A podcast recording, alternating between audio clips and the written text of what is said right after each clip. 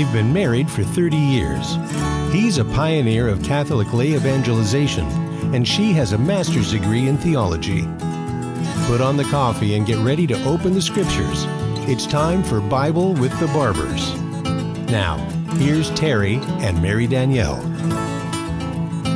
Welcome to Bible with the Barbers. Hey, on this. Mary, can I interrupt you? We just had Father Don Calloway on talking about his books on consecration to St. Joseph.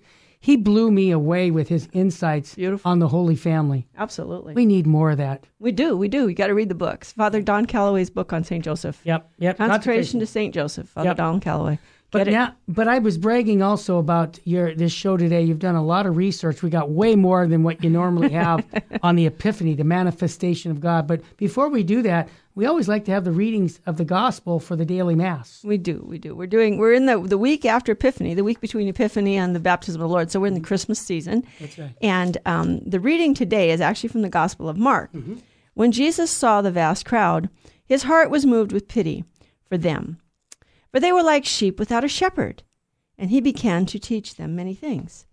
But now it was already late, and his disciples approached him and said, "This is a deserted place, and it is already very late. Dismiss them, so that they can go to the surrounding farms and villages and buy themselves something to eat." He said to them in reply, "Give them some food yourselves." But they said to him, "Are we to buy 200 days' wages worth of food to give it to them?" He asked them, "How many loaves do you have? Go and see." And when they found out, they said, 5 loaves and 2 fish.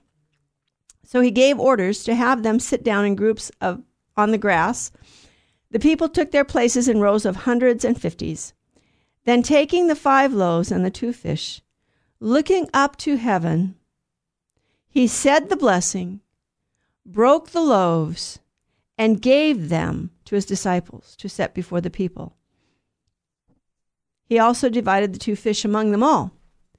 They all ate and were satisfied, and they picked up 12 wicker baskets full of fragments, and what was left of the fish. Those who ate the loaves were 5,000 men. The Gospel of the Lord.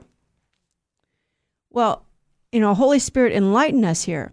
Many modern scholars like to say, this was just a miracle of generosity. Well, excuse me. Dismiss the crowds so that they can go to the surrounding villages and buy themselves something to eat. It seems to me the implication is that the apostles and Jesus were very much aware that the people had nothing. And what does Jesus say? You give them something. Oh, what? Here it is, the church, right? And what does the Lord say? Okay, you feed the people. Not necessarily just physically, but spiritually. You feed the people. You, the priests and the bishops, you feed the people. You give them the truth. And the apostles are like, they're put upon. Wait a minute, are we supposed to spend 200 days' wages? 200 denarii, that would be 200 days' wages. Okay, that's almost a year's worth of work. I mean, for us today, we work a 5-day work week, and we have 100 days off. So 200 days out of 365. I mean, whoa. And with all of our vacations we take. Now, back in the day, they didn't. They took 1 day off. They did take the Sabbath off. So they got 52 days off every year. But they also had Jewish feasts that they celebrated for 8 days. So they had a few other days off. So 300 days would be your working days, or maybe, so 200 is 2/3 of the year. You're talking at least 2/3 of your working year. Mm-hmm. And the apostles are like, well, are we supposed to buy them food? Mm-hmm. And Jesus says, what do you have? What do you have? And so he goes to the apostles and he tells the apostles, and they bring it. And what does Jesus do? He blesses it, he breaks it, and he gives it. By the way, the only other place in the New Testament those three verbs are used together is at the Last Supper when Jesus institutes the Eucharist. Interesting. Yes. This is clearly a prefigurement of the Eucharist. Yep. And he gives it to the apostles. He doesn't distribute it to the people himself, and he doesn't have the people come and take it. He gives it to the apostles to distribute. They give it to the people. The apostles are supposed to give to the people. The church, the hierarchy, the Holy Father, and the bishops and the priests are supposed to give to the people everything that Jesus Christ gave in terms of grace and mercy. And we're not supposed to take it. We don't take it. And in particular to the Eucharist, we don't take the Eucharist.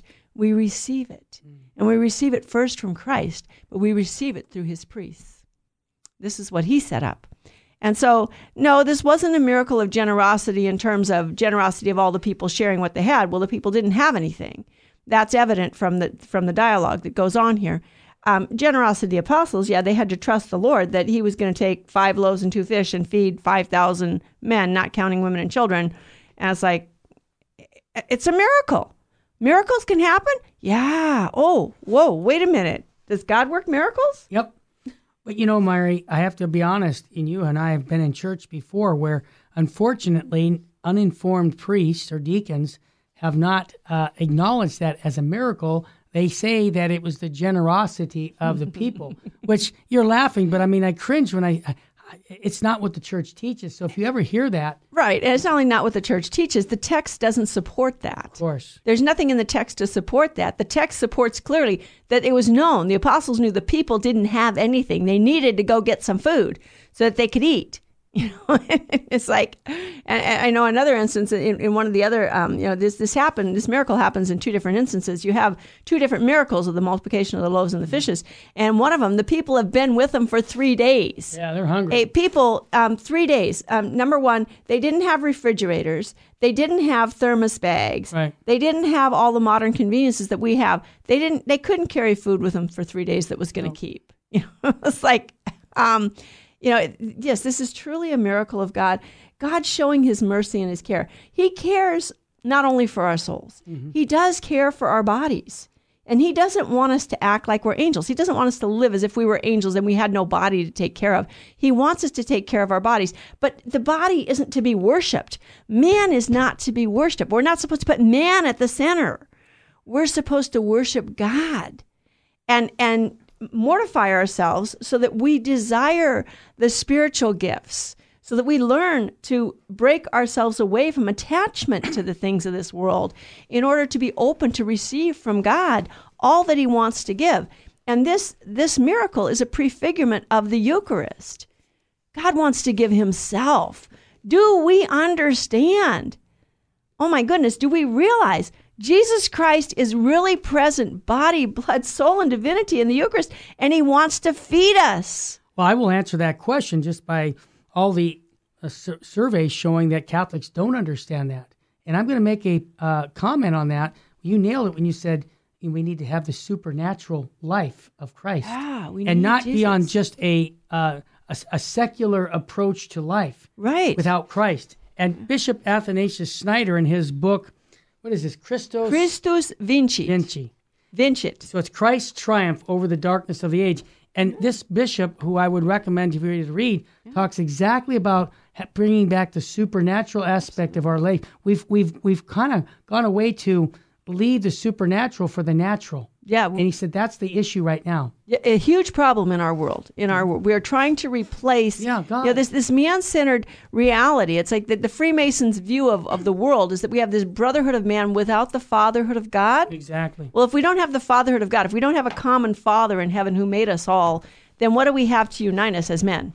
Because we're divided as men. We're full of sin, and sin divides us. It's not, you can say, it was this particular incident in the Middle Ages or this particular incident 500 years before the Middle Ages or whatever, that caused all the problems in the world, or this particular thinking of this particular scientist, or maybe wasn't even a scientist, experiment or whatever.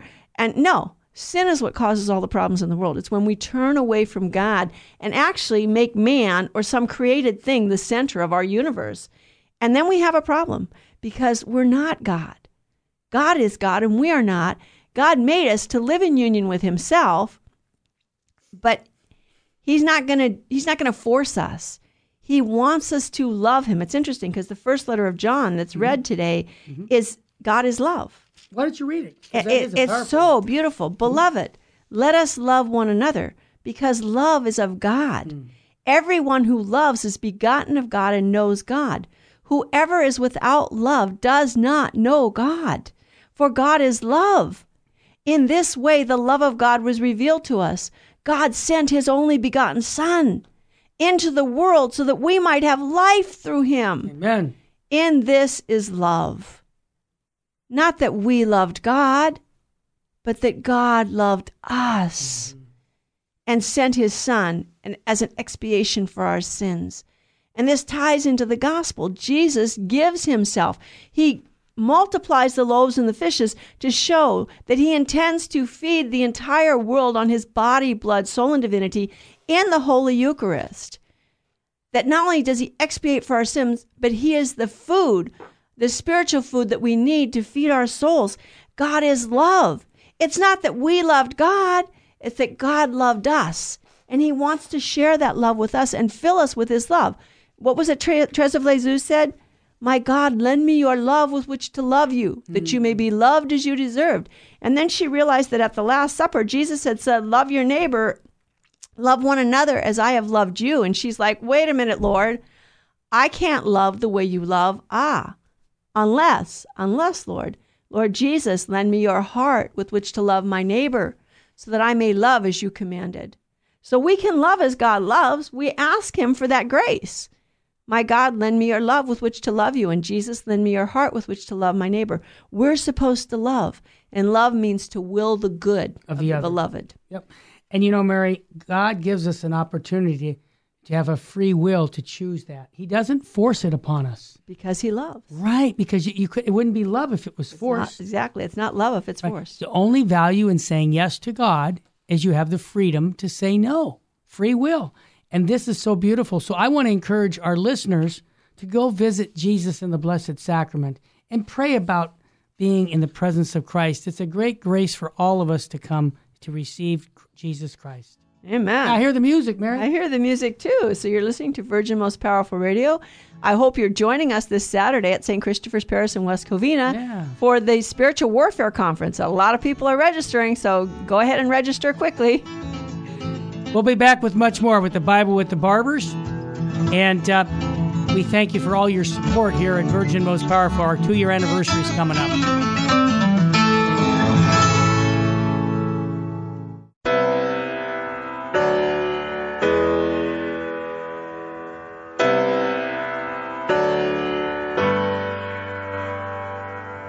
Welcome to our January 11th, 2020 Spiritual Warfare Conference.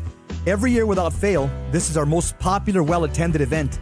This year's Spiritual Warfare Conference will host Adam Bly, a Catholic demonologist, and an auxiliary member of the International Association of Exorcists, along with Dr. Luis Sandoval, a psychiatrist who's part of the Healing, Deliverance, and Exorcism team for the Diocese of Orange. These two gentlemen bring tons of experience and expertise in the area of spiritual warfare. This is going to be a high-information Catholic seminar. I'll be there as well, sharing some riveting stories on the diabolical and liberation found through Jesus Christ from my best-selling book, The Devil in the City of Angels. Mark your calendars, come and join us, and meet other radio hosts from Jesus 911. Contrary to popular beliefs, spiritual warfare is not demon-centered, it's Christ-centered. Come join us and learn how to armor up and fight the good fight of faith. Catholics, wake up, don't hit the snooze button. Join us at St. Christopher Catholic Church, 629 South Glendora Avenue, West Covina, California, on January 11, 2020. See you then. Strength and honor in Jesus' name. In 1 Corinthians 13:13, St. Paul says, "So there abide faith, hope, and love, these three." According to St. Ignatius of Antioch, faith is the beginning and love is the end. And God is the two of them brought into unity. Then comes everything else that makes up a Christian. May God grant that we may attain all the virtues that make for authentic followers of His Son.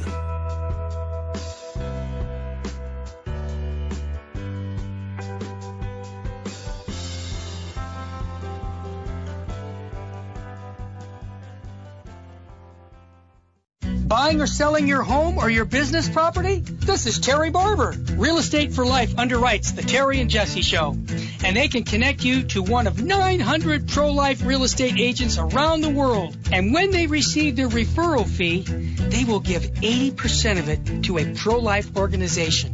Wow! That's 80%!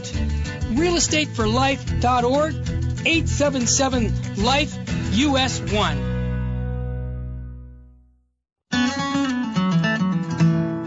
Now back to Bible with the Barbers.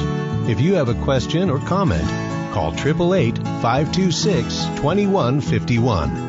Here's Terry and Mary Danielle.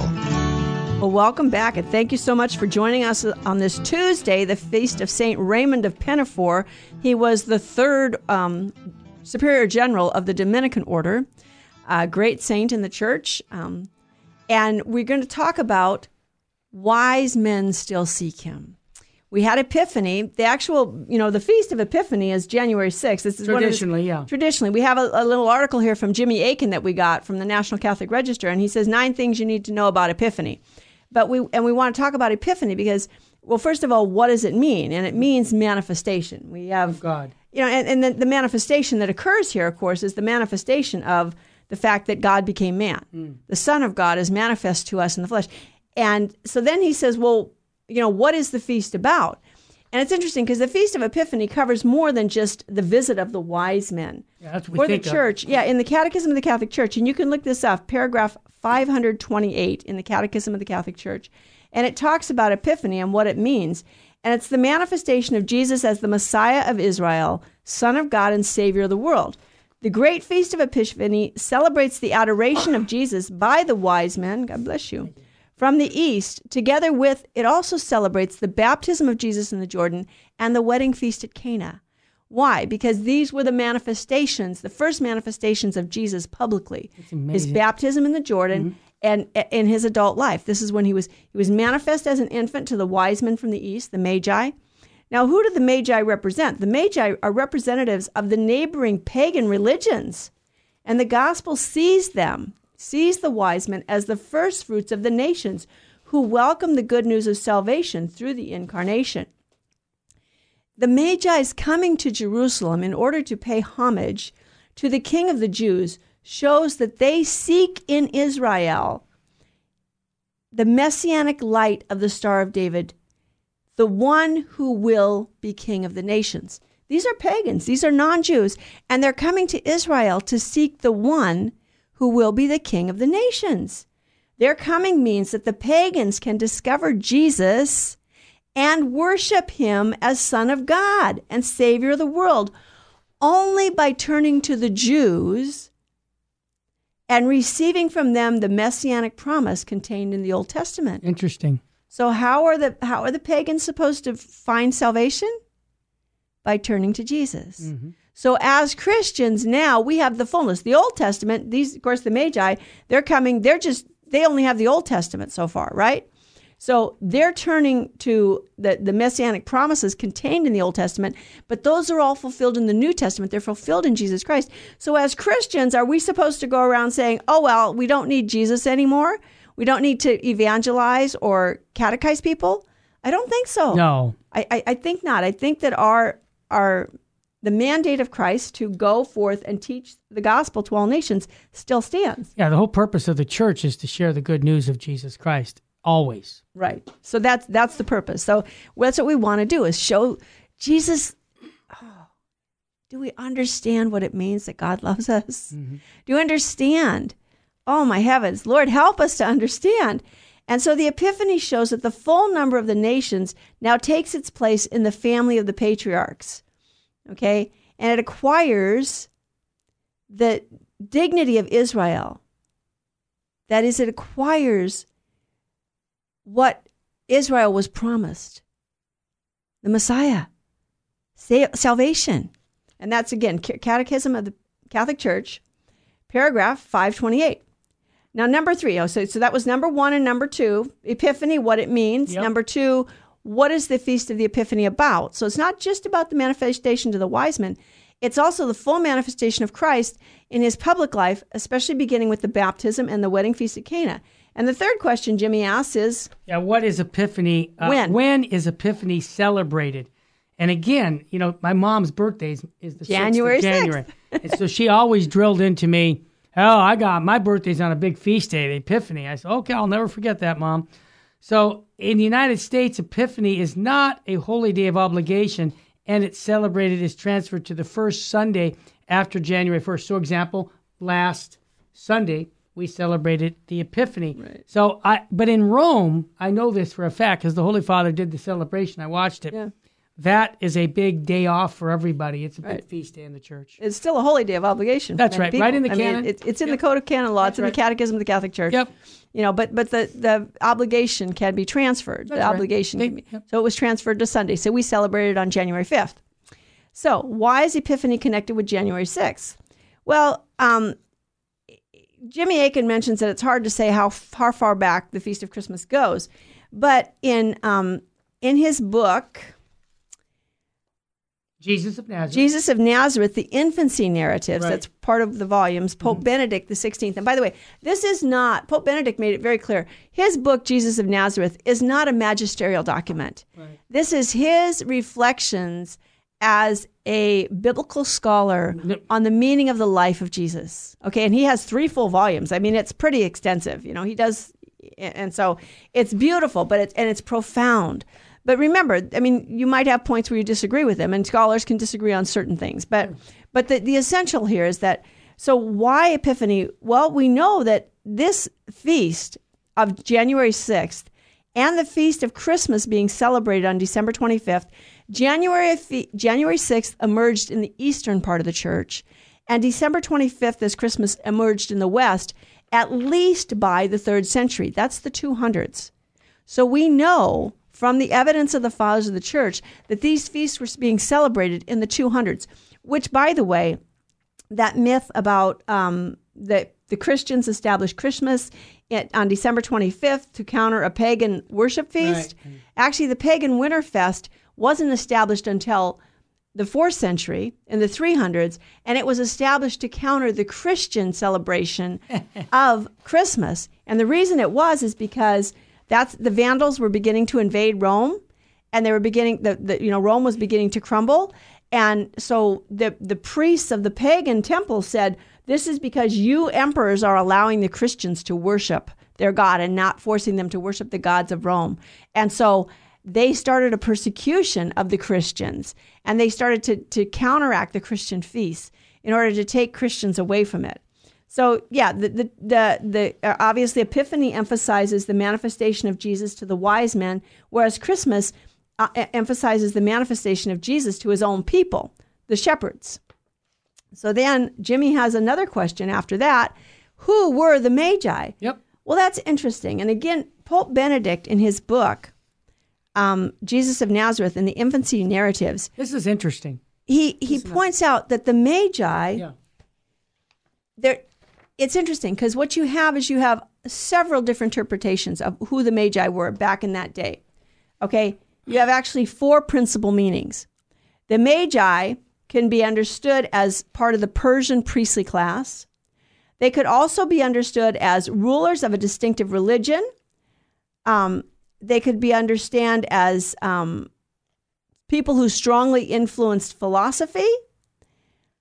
Okay, but they were also, there's some negative connotations on the word Magi. Okay, some of the elements of the negativity is the fact that you have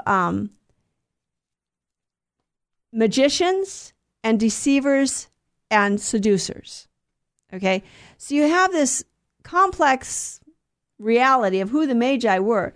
Now, according to Pope Benedict, for Matthew 2, the first of the 4 meanings is what applies the best, at least in a broad sense, that these Magi were members of the priestly class of the Persian people. Mm. Okay, and maybe they weren't exactly part of the Persian priesthood, but they were custodians somehow of the religious and philosophical knowledge that had developed in the area and continued to be cultivated there. Okay, and what's interesting is you have the soothsayers and you have the in the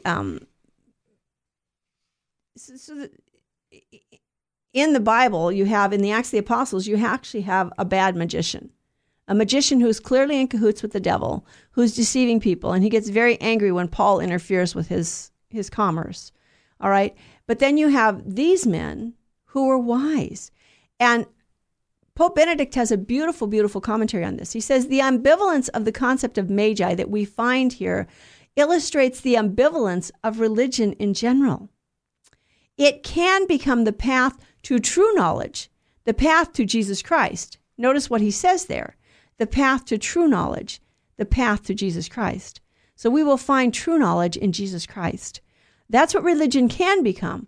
But when it fails in his presence to open up to him and actually opposes the one God and Savior, it becomes demonic and destructive. So the fact that the Magi, that who they were is ambivalent, shows us that religion itself doesn't necessarily lead us to God. And religion is only true religion when it's leading us to God. And when it doesn't lead us to God, by the way, it becomes demonic and destructive. Not my words. The words of Pope Benedict on page 93, Jesus of Nazareth, the Infancy Narratives. He goes on to say the Magi in St. Matthew's story are religious and philosophical wisdom. Their religious and philosophical wisdom is obviously an incentive to set off in the right direction. It is the wisdom that ultimately leads people to Christ. So we feel the call, but what do we do about it? And again, I think this applies to all of us today, especially in the confused world we live in. Are we going to follow Christ and follow him without wavering, without compromising with the world or our own flesh or our own, you know, we're weak human beings. We want comfort, we want ease, we want titillation, we want entertainment. But are these things interfering with our knowing God, who he is in and of himself? Are we really growing in Christ, or are we growing in an opposite direction? Sure. Well, the world, the devil, and the flesh are all out there trying to get us to go away from Christ. And so we really have to make that effort to really study our faith. Yeah. Yeah. So these men in Matthew, they're not only, you know, Magi, they're not only men who study the stars, but they are also wise. They represent the inner dynamic of religion toward self-transcendence, which involves a search for the truth, a search for the true God, and hence philosophy in its original sense, wisdom. Philosophy means the study of wisdom, the love of wisdom. Wisdom then serves to purify the message of science. Did you catch it? Philosophy purifies the message of science. Wisdom does. If we're seeking true wisdom, the rationality of that message does not remain at the level of intellectual knowledge. Our knowledge of God can remain at the level of intellectual knowledge. Our knowledge of the world can remain at the level of intellectual knowledge. Are we going to go beyond that? It seeks understanding in its fullness and so raises reason to its loftiest possibility. The loftiest possibility of reason is the search for God and the coming to know him, by the way, which we can. We can know God because he reveals himself to us. Wow. There goes that music again. Hey, Jimmy Akin wrote this article from the National Catholic Register, 9 Things You Need to Know About Epiphany. We're also taking Pope Benedict's resources from Jesus of Nazareth. I hope this is helping you to understand the power of Epiphany. We'll be back with much more. With the Bible, with the Barbers, on Virgin Most Powerful Radio.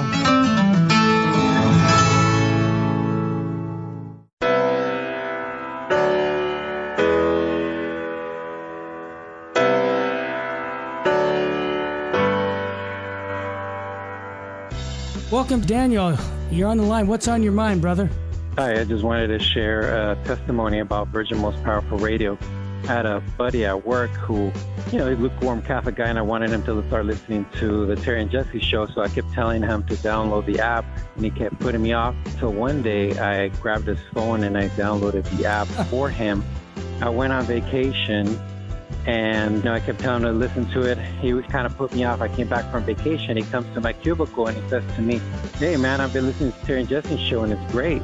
And it's made a big impact in his life. The guy, he's going to weekly adoration a couple times a week. He goes to the Mass in the morning. He's an on-fire Catholic, and he promotes the Terry and Jesse show and the Virgin Most Powerful Radio. Wow.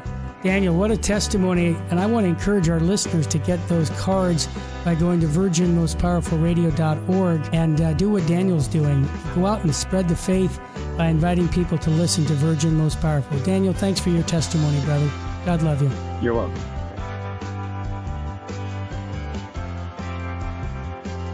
This is Terry Barber. I want to thank you for supporting Virgin Most Powerful Radio. And here's an easy way to support us by going to smile.amazon.com and type in Catholic Resource Center or Virgin Most Powerful Radio. And when you log in your Amazon account and you purchase products, a portion of it will go right back in supporting Virgin Most Powerful Radio. And it doesn't cost you a dime. I want to thank you ahead of time because that supports us year round. May God bless you and your family.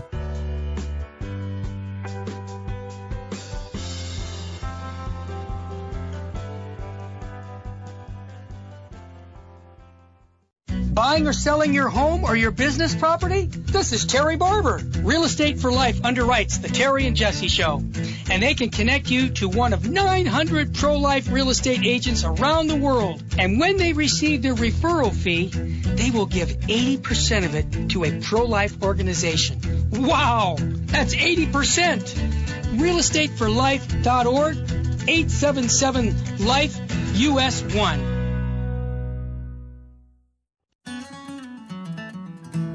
This is Jesse Romero.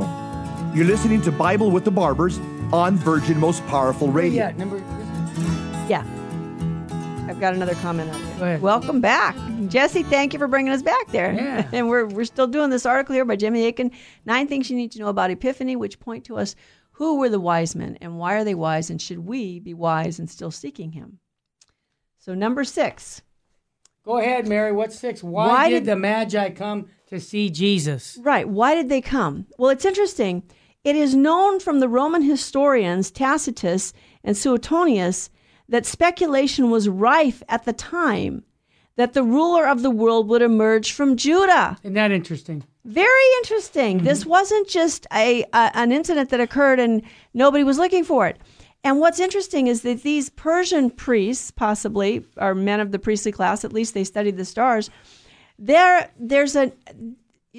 Persia, you had the Moabites, right? Moab, and you had a prophet in the Old Testament. He wasn't an Israeli prophet, he was Balaam. And Balaam worked for the king of Moab. And Moab, the king of Moab, had summoned Balaam to curse the Israelites. And Balaam goes and he tries to curse the Israelites. And what happens? He said, I see him, but not now. I behold him, but not nigh. A star shall come forth from Jacob, and a scepter shall rise out of Israel. And Balaam can't curse the Israelites. And so that there's more about the prophet Balaam. He wasn't a good person necessarily, but God overrides Balaam. Balaam intends to curse the Israelites. And God says no. God gives Balaam this prophecy, and this is all that Balaam can speak, is this prophecy. And it's a prophecy of a star rising. Now, the star rising is a person, obviously. I see him, but not now. Mm-hmm. And it refers specifically to the king who will come. But the Magi would have been familiar with that prophecy, because that prophecy was made by a pagan. And it's interesting that this is a pagan, that mm-hmm. and who makes this prophecy. And it's true that Balaam's star is not a celestial body. The coming king is himself the star that shines upon the world and determines its fate. It's the king who determines the fate of the world. It's not the stars in heaven, right? Mm-hmm. Still, the context of the star and kingship could be influenced the idea of a star that pertains to this king and points toward him. Hence, we are free to assume that this non-Jewish pagan oracle would have circulated outside Judaism in some shape or form, and would have set people thinking. The question, how people outside Israel were able to recognize a king of the Jews, the bearer of salvation destined also for them, is one that we will return to. This is Pope Benedict speaking in his Jesus of Nazareth. So Balaam had made this prophecy. They're aware of it. And although the star that he predicts is actually the king, nonetheless, the pagans believed that if a great man was born, there would be a sign in the heavens. Now, what's interesting about that is we'll come back to later when we ask the last question of Jimmy. But now we go on to question 7. Why did they go to Herod? And Jimmy Akin's comment is probably because they assumed the newborn king would be the son of Herod, the current king of the Jews. Now, Pope Benedict comments, right from Jesus of Nazareth, the book you've got right now, and I would encourage all of you to get that book. Any bookstore should have it. Yeah. Even on Amazon, I imagine. And it's not real thick. It's a small book. It's a very small book. Here's what he says. He says, it is quite natural that their search for the newborn king of the Jews should take them to Israel's royal city and to the king's palace. That surely is where the future king must have been born. And that would have been a natural conclusion. But they're also following a star. And what of this star? Who is this star? And that's Jimmy's 8th question. What was the star? Mm-hmm. Well, it's interesting. There's been a lot of talk about the star, and The fathers of the church actually talked about the star as if it were a miraculous event, that the star itself was not necessarily a celestial body, but was a sign directly from God that directed these people. Gregory of Nazianzen says, the very moment, that's with the astrology. I'm sorry, I'm a little ahead of myself. Yep. Oh my, I have to go back. He taught that there's a couple of quotes here from the fathers of the church, and I misplaced them. Oh dear. But they're in that book. But they're in here, and what it is that the fathers of the church did not see the star as a celestial body. St. John Chrysostom, that this star was not of a common sort, or rather not a star at all, as it seems at least to me, but some invisible power transformed into this appearance is in the first place evident from its very course, for there is not any star that moves by this way. In other words, that these men could follow the star from the east, that it would lead them as if it were a guiding light. Like, remember the pillar of fire that went before the Israelites? Yep. And led them on their journey. So the fathers of the church believed that it was an angel, and St. Thomas Aquinas believes that the star was actually an angel.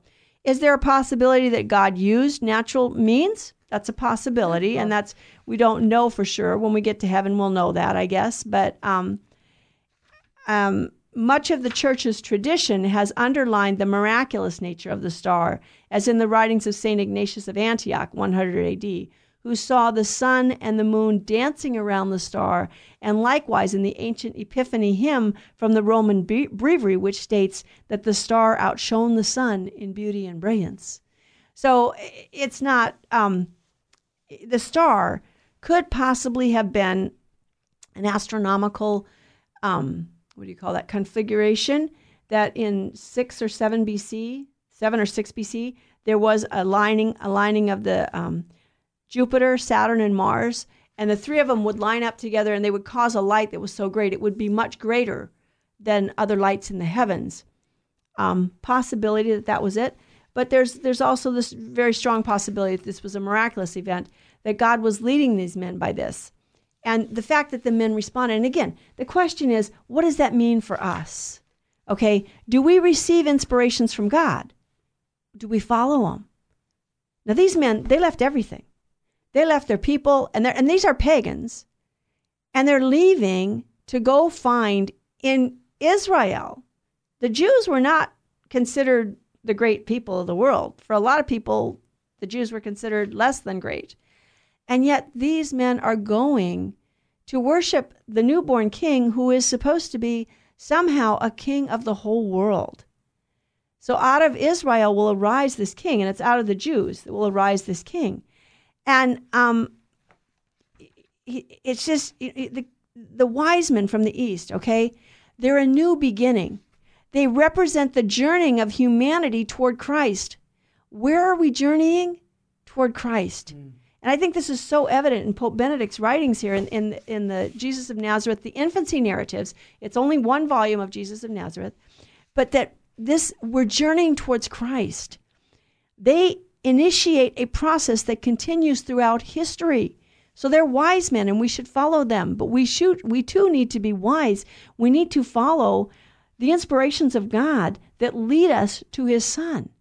Remember, we can't know that God is a father if we don't know he has a son. Amen. And it's only by accepting his son that we can receive the father, because it is the son who reveals the father.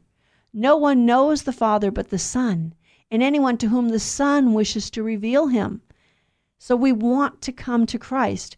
Not only do they represent the people who found their way to Christ, they represent the inner aspirations of the human spirit, the dynamism of religion and human reason toward him. God made us for himself. We yearn for God. This is what St. Augustine talks about. You have made us for yourself, O Lord, and our hearts are restless until they rest in thee. Wake up, everyone. The things of this world can't satisfy us. Your sports events, your TV shows, your movies, your entertainments, the music you listen to, the magazines you read, the false politicians, the false saviors of the world, the demons.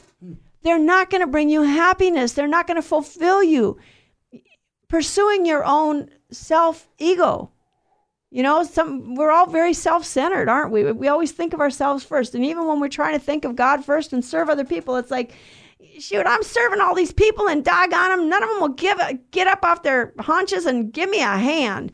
They're all sitting there waiting for me to serve them. You know, Mary, I think of self-abandonment, that we are self-abandonment to God. Yeah. You know, that the world says, take whatever you can take. But Jesus says, give me your heart. Give me your heart. You know, yeah. Self-abandonment. God, I want to give myself to you. And many times we give ourselves to God by our daily duties and our state in life. So, you know, mom, dad, when you love your wife and love your children and you do your duty, you're loving God. It's that simple. Yeah, and Pope Benedict, I think, points this out, or in one of the commentaries I wrote. Oh, no, it was one of the commentaries. In the Navarre Bible commentary on this passage, they mention that. Mm-hmm. How did the wise men find this star? They were doing their daily duty. There you go. They were doing their daily work. Yep. And in the midst of their daily work, they found the star. Sure. And the star pointed them toward, and so they knew that they're now that they have to move in this direction. Mm-hmm. Okay, but it was in the midst of their ordinary life. There you go. And so too, was it Father Donald Calloway said it towards the end of the show, the Terry and Jesse show today, that the holiest people in heaven, the two holiest human beings in heaven, are a married couple. There you go. Mary and Joseph. And how were they sanctified? By going out and saving the world and preaching to everybody and working miracles and... No, by doing the duties of their state in life, by being obedient to God and fulfilling God's command day by day. This manifestation of that God manifests himself to us moment by moment. Our sanctification is in the doing of his will, which is manifest to us moment by moment in the duties of our state in life, in abandonment to divine providence. That book by Pierre de Cassade, Abandonment to Divine Providence, the Sacrament of the Present Moment. Abandonment talks about self-abandonment. And again, you know, the church is in a mess right now. We acknowledge that, but what can you do? Be a saint. Exactly. We need to be saints, and we need to have the courage of these men. You know, they see this star. Was the seeing of the constellation enough? No, not unless, Pope Benedict says, not unless they were inwardly moved by the hope of the star that was to rise over Jacob. So unless they were inwardly moved by the hope of finding the king who was the Savior. So what are we moved by? By Jesus Christ. Wow. When we come back, Mary's going to talk more about the Epiphany. I hope you're finding this to be as fascinating as I am here at the Bible with the Barbers on Virgin Most Powerful Radio. We'll be right back.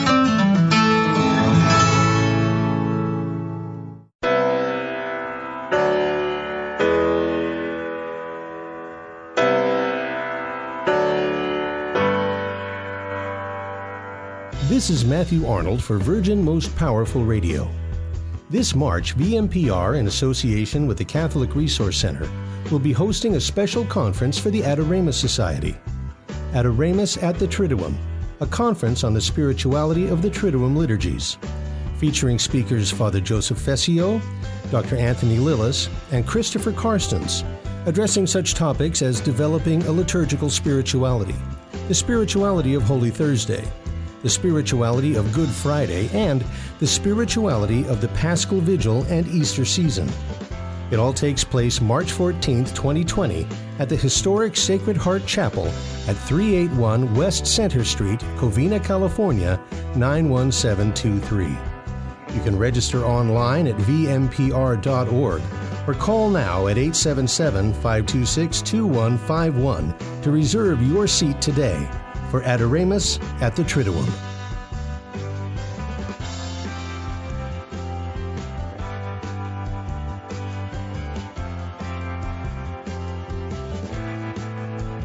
In 1 Corinthians 13:13, St. Paul says, "So there abide faith, hope, and love, these three." According to St. Ignatius of Antioch, faith is the beginning and love is the end, and God is the two of them brought into unity. Then comes everything else that makes up a Christian. May God grant that we may attain all the virtues that make for authentic followers of His Son.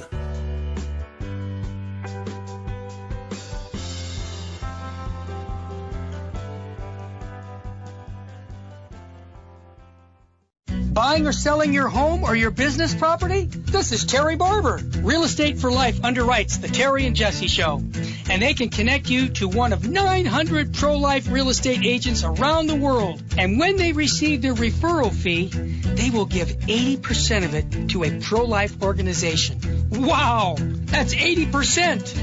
realestateforlife.org, 877-LIFE-US1.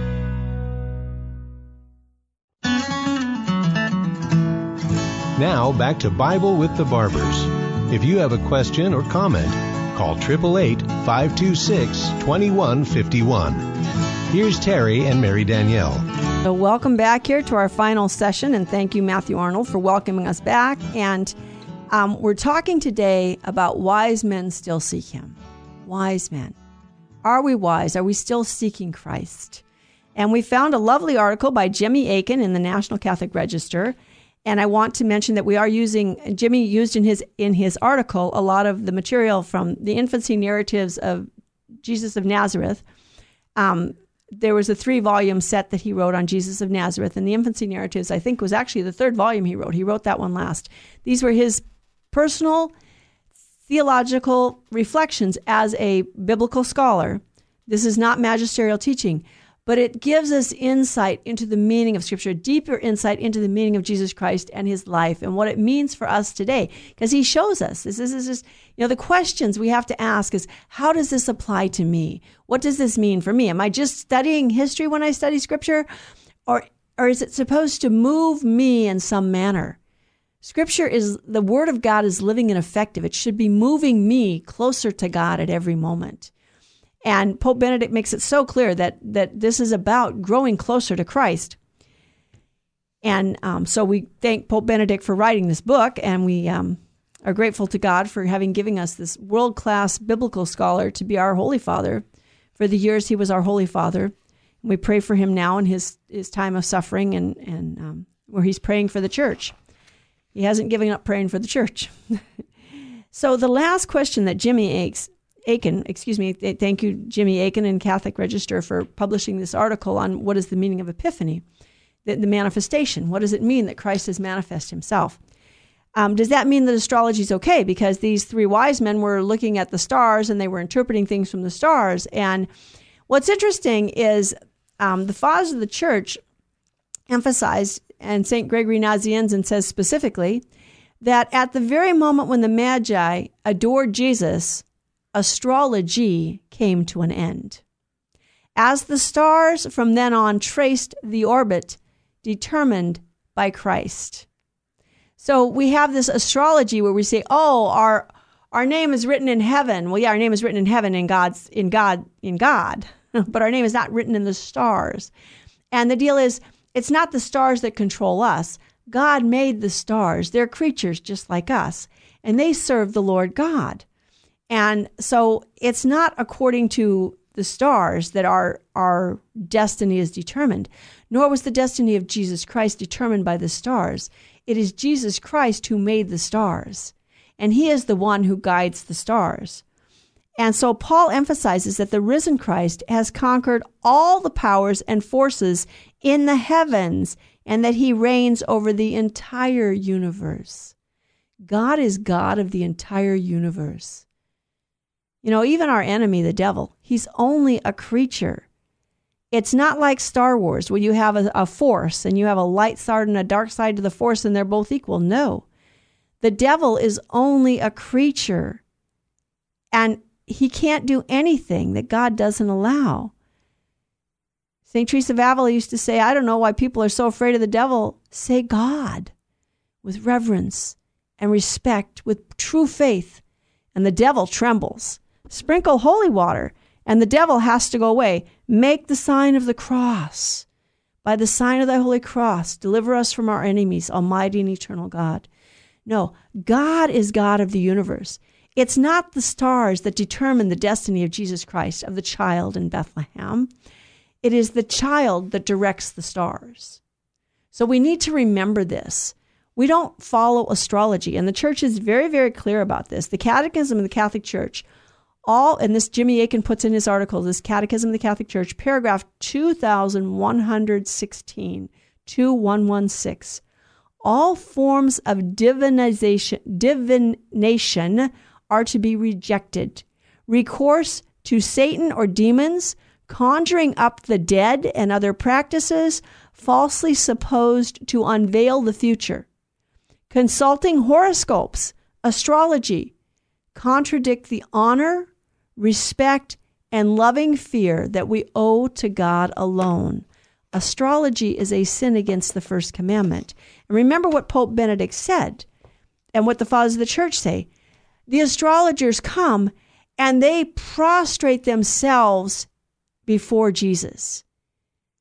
They worship him. They give up their belief of reading the future in the stars. Now they know the God who made the stars. They come to worship and adore him.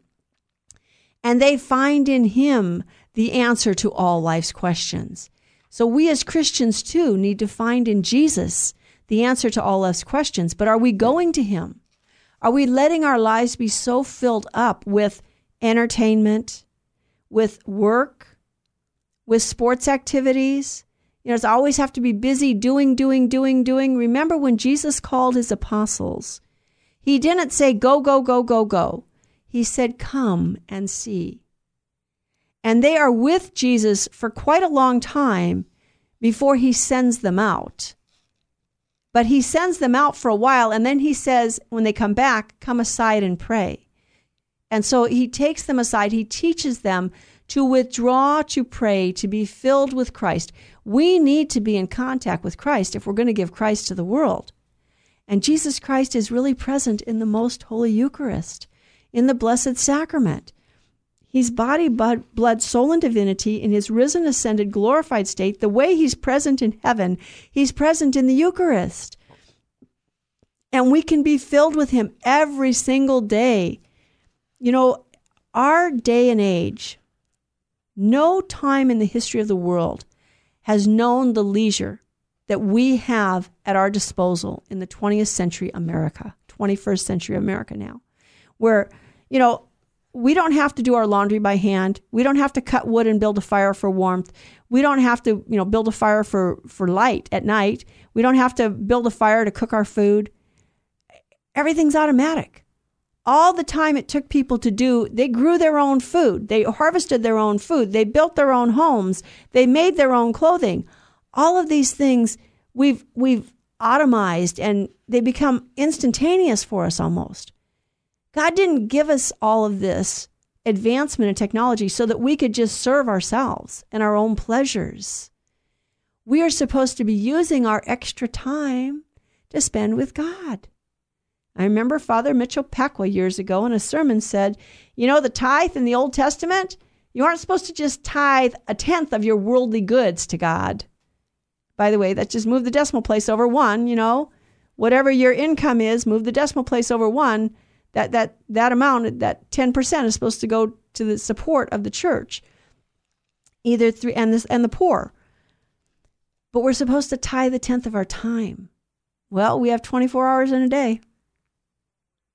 Yep, not just the waking time, the entire day. By the way, not just our net income, our gross income. A tenth of it belongs to God. But do we give it to Him? Are we giving God 2.4 hours a day, 1/10? You know, maybe I'm doing the math wrong. Somebody can correct me on that. But mathematicians out there, am I doing that wrong? 2 hours and 4/10 of an hour is 6 times 4 is 24 minutes. Are we giving 2 hours and 24 minutes where we set aside that time specifically to spend with God in prayer and conversation? How do we do that? The Holy Mass, the Rosary, the Chaplet of Mercy, spiritual reading, reading the Bible, the lives of the saints, the writings of the saints in particular, those things they've written themselves, that spiritual reading. Meditation, taking time to stop and consider what God has done, okay? And service of the poor, by the way, if we're, you know, bringing Christ to the poor, that's, we're serving Him. If you're taking care of the sick and you don't have time to go to Mass, just remember, ask Jesus to help you see Him in the sick person you're taking care of. Those of you who are homebound and you can't get out, remember, you can still give to the Lord.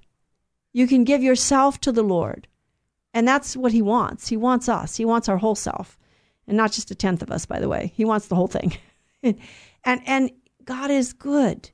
He's never outdone in generosity. Whatever we give to God, he wants to share with us his glory in heaven.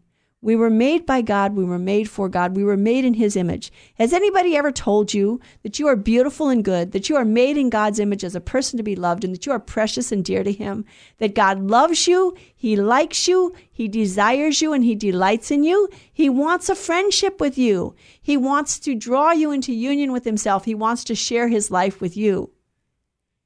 That you are a unique, unrepeatable image and likeness of God. And that you were made to know, love, and serve the Lord your God.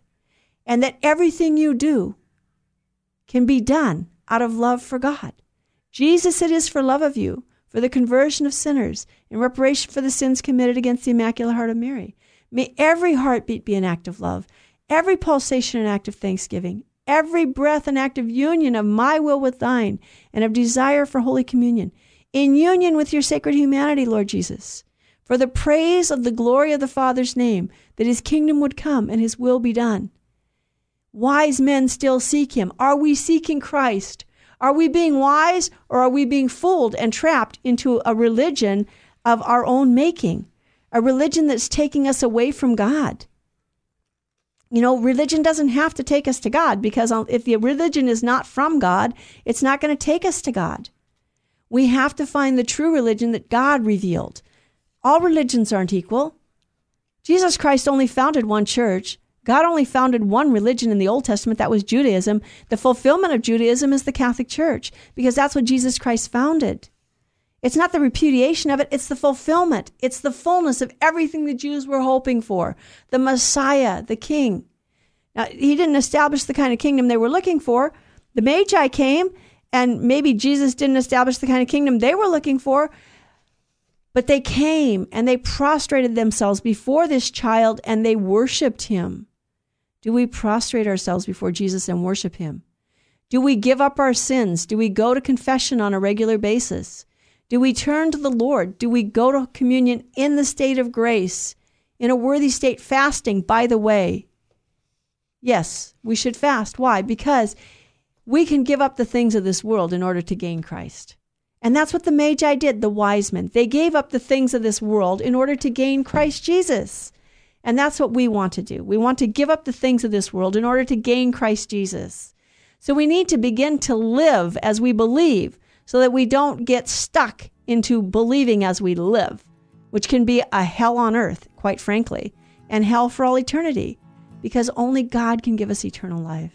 Thank you so much for listening to Virgin Most Powerful Radio. Thank you for your support. We need you to support us. Your donations make it possible for us to continue the broadcasts. Thank you. Pray for us. Remember us in prayer. It's not just financial support we need. We need prayer. And recruit your friends and neighbors to pray for us, to listen to us, to give us financial support if they're able. But remember that it's all about God, for the praise of the glory of his name, that his kingdom would come and his will be done. Thank you for joining us on Bible with the Barbers on Virgin Most Powerful Radio. I hope you'll join us again next week. We hope to be here, God willing, and we pray that God is willing.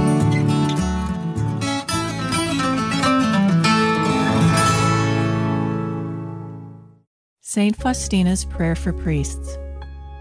O my Jesus, I beg thee on behalf of the whole Church, grant it love and the light of thy Spirit, and give power to the words of priests, so that hardened hearts might be brought to repentance and return to thee, O Lord. Lord, give us holy priests. Thou thyself maintain them in holiness.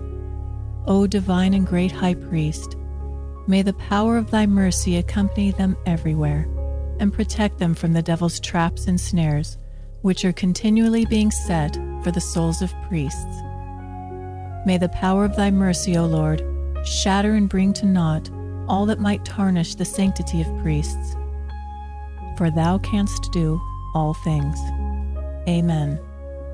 Virgin Most Powerful, pray for us.